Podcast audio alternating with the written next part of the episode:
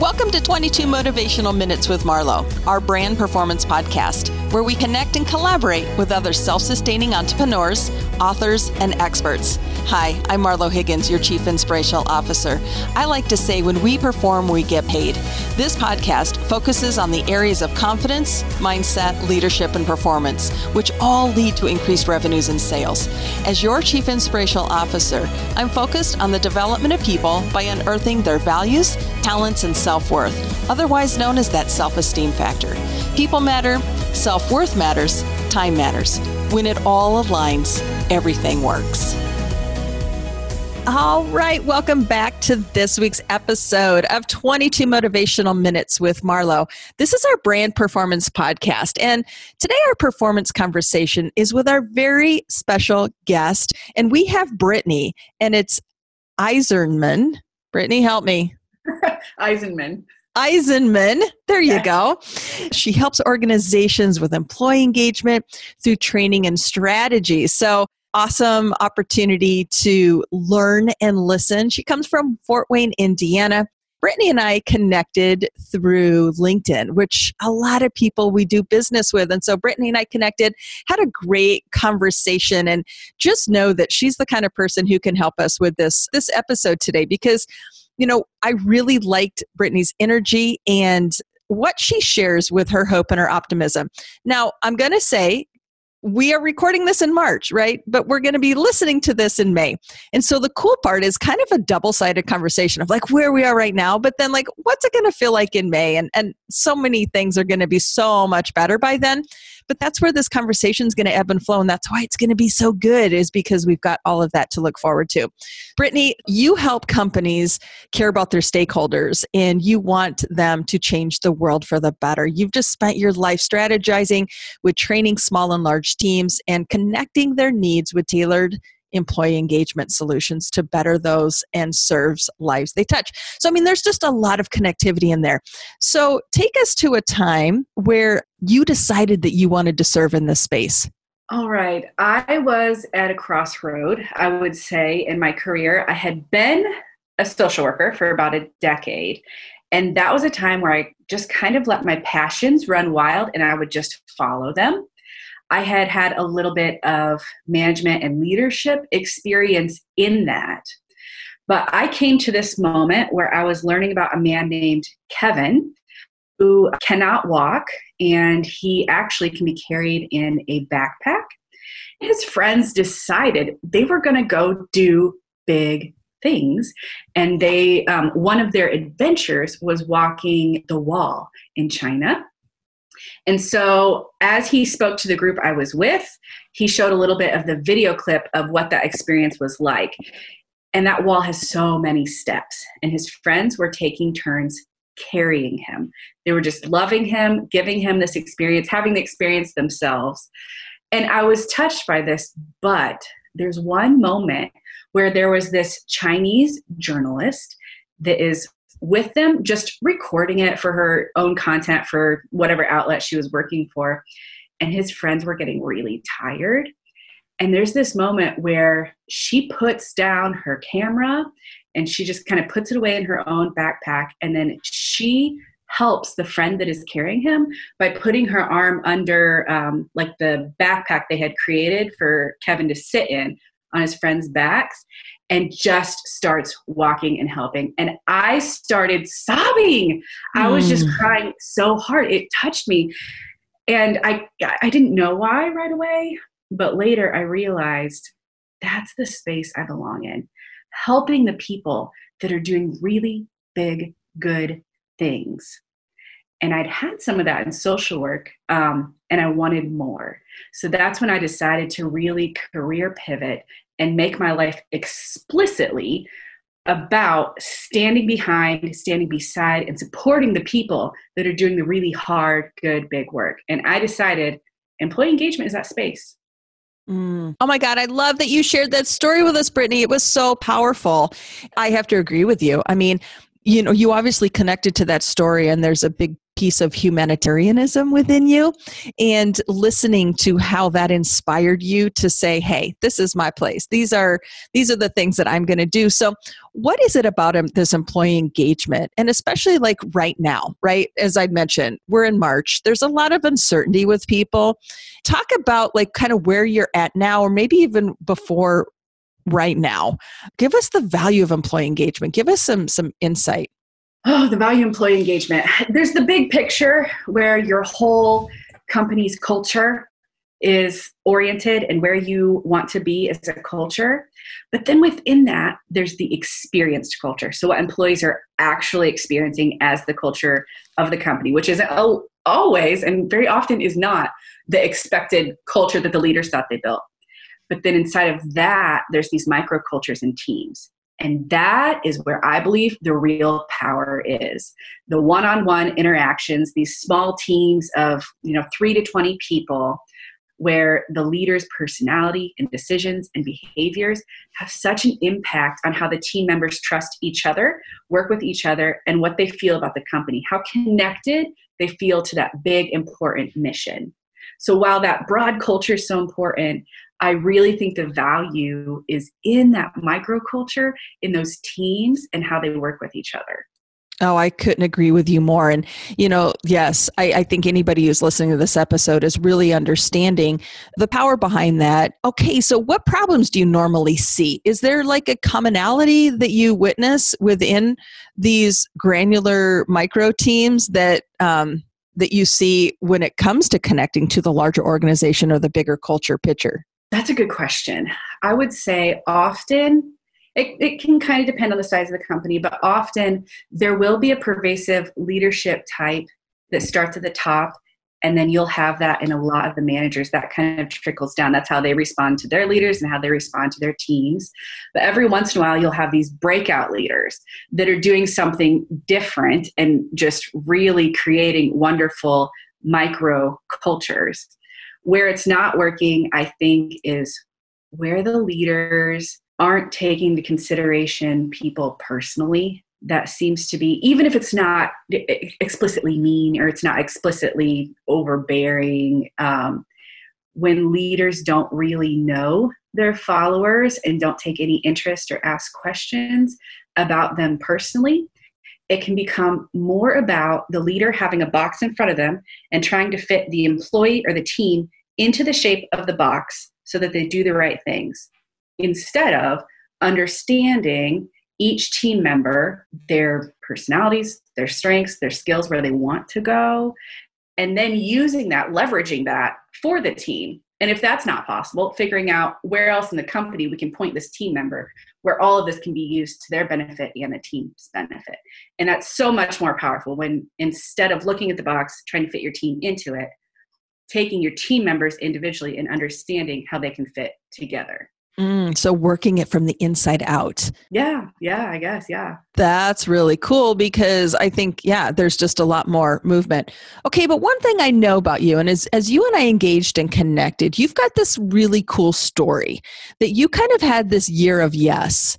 And I think it's pivotal because, well, I don't know. You call it the, the the year of terror, but it was also the year of yes.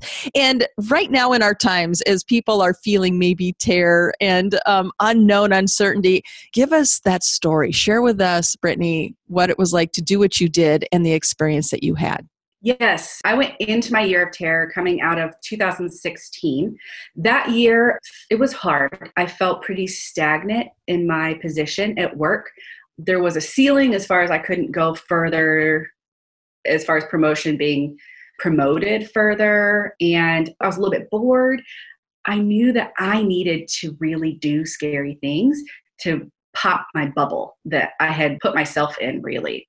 So I decided 2017 is going to be my year of terror. I didn't know what that meant when I labeled 2017 that, but I decided that if there's scary things that come across my desk, I'm going to say yes and just just say yes without knowing if I had the tools to do the thing. So I ended up being asked to do a TEDx talk at Purdue University, which is my alma mater. So I gave that in the spring of 2017 focused around the work that I was doing at the time, social work. Terrifying to join this group of expert people that were all talking about the things that they're really, really good at. Um, yeah, yeah. But TEDx was, is nothing simple, is it? I mean, that's that's a whole different experience. But I'm so grateful. What was the biggest thing that you learned by challenging yourself, just just with that TEDx experience? That I have something to give. Wow, yeah, that, that's amazing. Okay, what else did you experience that year? That year, I got the opportunity to travel to Ukraine in, in the US, I had been kind of as a side hustle, I guess, working with organizations that were simple, similar to the one that I had been working with, helping them develop their employees and their systems. And I ended up going to Ukraine. There was a small social services agency. As you know, their culture has been pivoting for you know a few decades now they're trying to figure out how to do this thing how to meet people's needs there's financial needs, mental health needs, lots of adoptions, foster care type situations. So this little organization was had multiple departments essentially, but they were all tiny. They had great employees who knew what they were doing, had the right degrees and certifications. I flew over there. I just followed staff for about a week, did some home based stuff, got to see how some of the poorest people live, heard really hard stories, met an adopted child who had also been through an extremely physically traumatic experience, learned about a lot of what they do and how they do it in their culture. And then they had a conference where they pulled together for the first time ever, they pulled together government officials, other social work agencies that were doing things, professionals that had a lot of power in the country and even that region, Kherson, where I was, and they were trying to figure out how to do this thing together. So the piece I brought was a small piece, but I was so honored to be able to do that. I talked a little bit about some of the nitty gritty steps that we need to ensure that we're doing to make sure we're working with our government, with our community leaders, with the professionals that have the same heart for that work to meet the needs of the poorest and the most left out in their culture. Mm, wow, what an experience.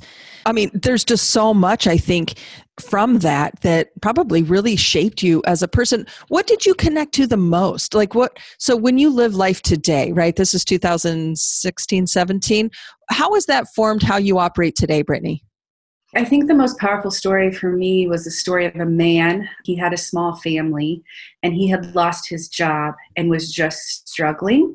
He was not creating a good environment in his family. The organization came alongside them, helped them with money, helped him with skills. And through that, he ended up doing things around his house, just started kind of coming out and participating more in his own life. After I met this family and I came back and I talked to the team, I was really interested in the shame aspect.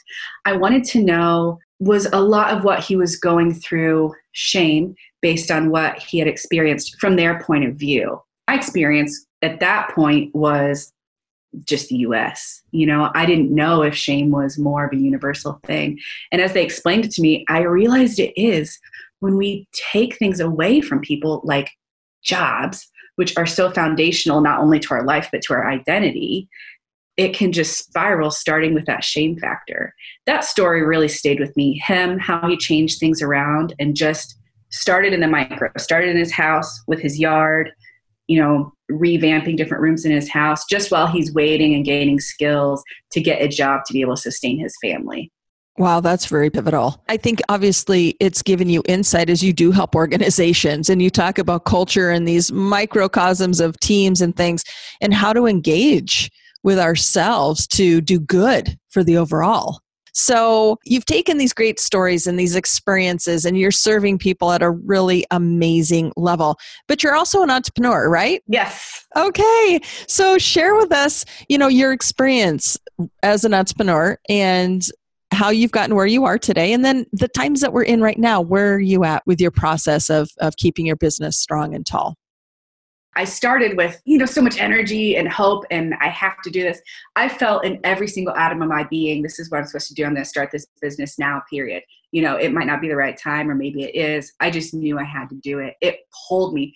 It just pulled me along in the very beginning. I quickly learned you've got to get good at a lot of things you've never even thought about before when you're an entrepreneur. Right. So some, some, of that was really fun. You know, I built my my website with fully knowing that someday I will have somebody build another one for me that's really great. But I poured hours and hours into it, figuring it out, learning it, loved it. I'm super proud of it. And so that was, you know, one of those, oh man, okay, this was super hard. I learned how to do it and I conquered it. And then there's other things like the bookkeeping that I would just rather rip off my toenails than do. you know, most of our audience, entrepreneurs, CEOs, small business owners, are relating to you right now, Brittany, because yes, I would agree with yes, you. We have yes. to become like, you know, a very skilled tradesman, but yet we wear many, many hats as entrepreneurs. And little do we know what it's like to accomplish all. But I think there's two. I mean, you've got the grit behind you, Brittany, that's enabled you. Like you said, you had the pull. And I think a lot of people as entrepreneurs, it's not something necessarily we're looking for, but it's just like the purpose comes to us and we're called on because we have this little skill set within this this space that we know we need to be serving in. And that's what I'm hearing you say. And like I said, these experiences that you've had are amazing, amazing. So, um, give us your biggest okay so as an entrepreneur what would you say share a time when you have felt the most defeated as an entrepreneur?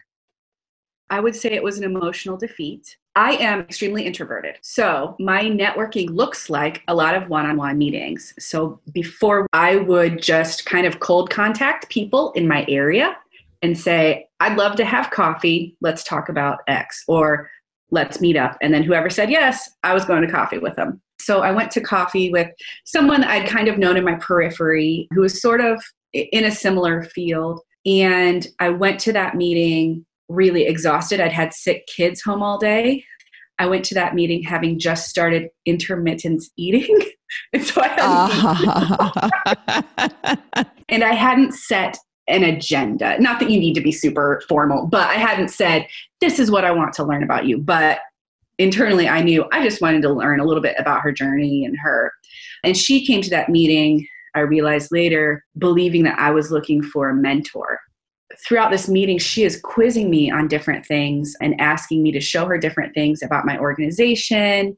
I think kind of trying to make sure I knew lingo. It felt very um, confrontational.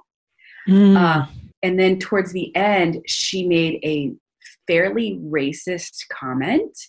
I just left really like, whoa, is this what it's like, you know, to network, or is this what people in my area are like? Yeah. And part of that was I was hungry, not thinking straight. And part of that was being exhausted. But I would say it took me probably a day and a half to really shake that and kind of recenter and realize, you know, my journey is going to be my journey. I'm not going to match with everybody. And that's just part of networking, it's part of putting yourself out there. I love that you were so raw with that too. And you're right. I mean, there are alignments matter. And I think more than anything is what we're hearing is, you know, you went into this thinking, you know, networking, right? but yes. it comes out on the other side is like, okay, who am I really connecting with? And valuing your time and your worth, like putting yourself in the room with people. Do they qualify to have Brittany? In the room. And that's the way like I like to teach people to level up, right? We make mavericks and build champions in our brand and even for job interviews. I love to teach people to say, do they qualify for you? Because mm-hmm. we're always on that downside of like, oh, I'm here, you know, I, I hope I qualify for the job. If you were to just like flip that mindset around and say, hey, is this person qualified to get in front of Brittany for the next 20 minutes? Because time is valuable and time is currency. I think that's kind of what you shared there. And, and you witnessed the fact that you're way more important than that. And your your time matters, and the people that you put yourself with um, do matter. So, really good, good stuff.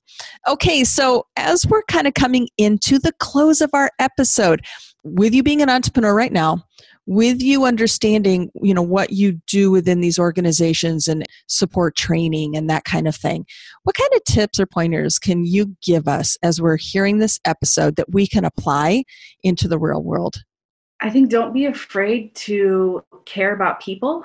That doesn't mean that you are as a leader constantly spilling your own story all the time but asking really good questions that aren't just around productivity or the project goal, but asking your employees pointed and well thought out questions about themselves will help build trust. And when you have trust, they're going to be coming to you with questions and options that maybe if that trust wasn't there, they wouldn't have brought those things to you.